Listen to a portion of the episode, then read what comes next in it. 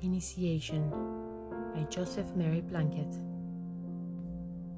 Our lips can only stammer, yet we chant high things of God. We do not hope to praise the splendor and the glory of His ways, nor light up heaven with our lofty descant. But we will follow Thee, His hierophant, filling with secret canticles the days to shadow forth in symbols for the gaze what crowns and thrones await his militant.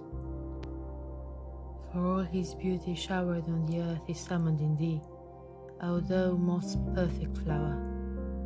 His dew has filled thy chalice, and his power blows forth the fragrance of thy mystic worth. White blossom of his tree, behold the hour. Fear not, thy fruit is love's most lovely birth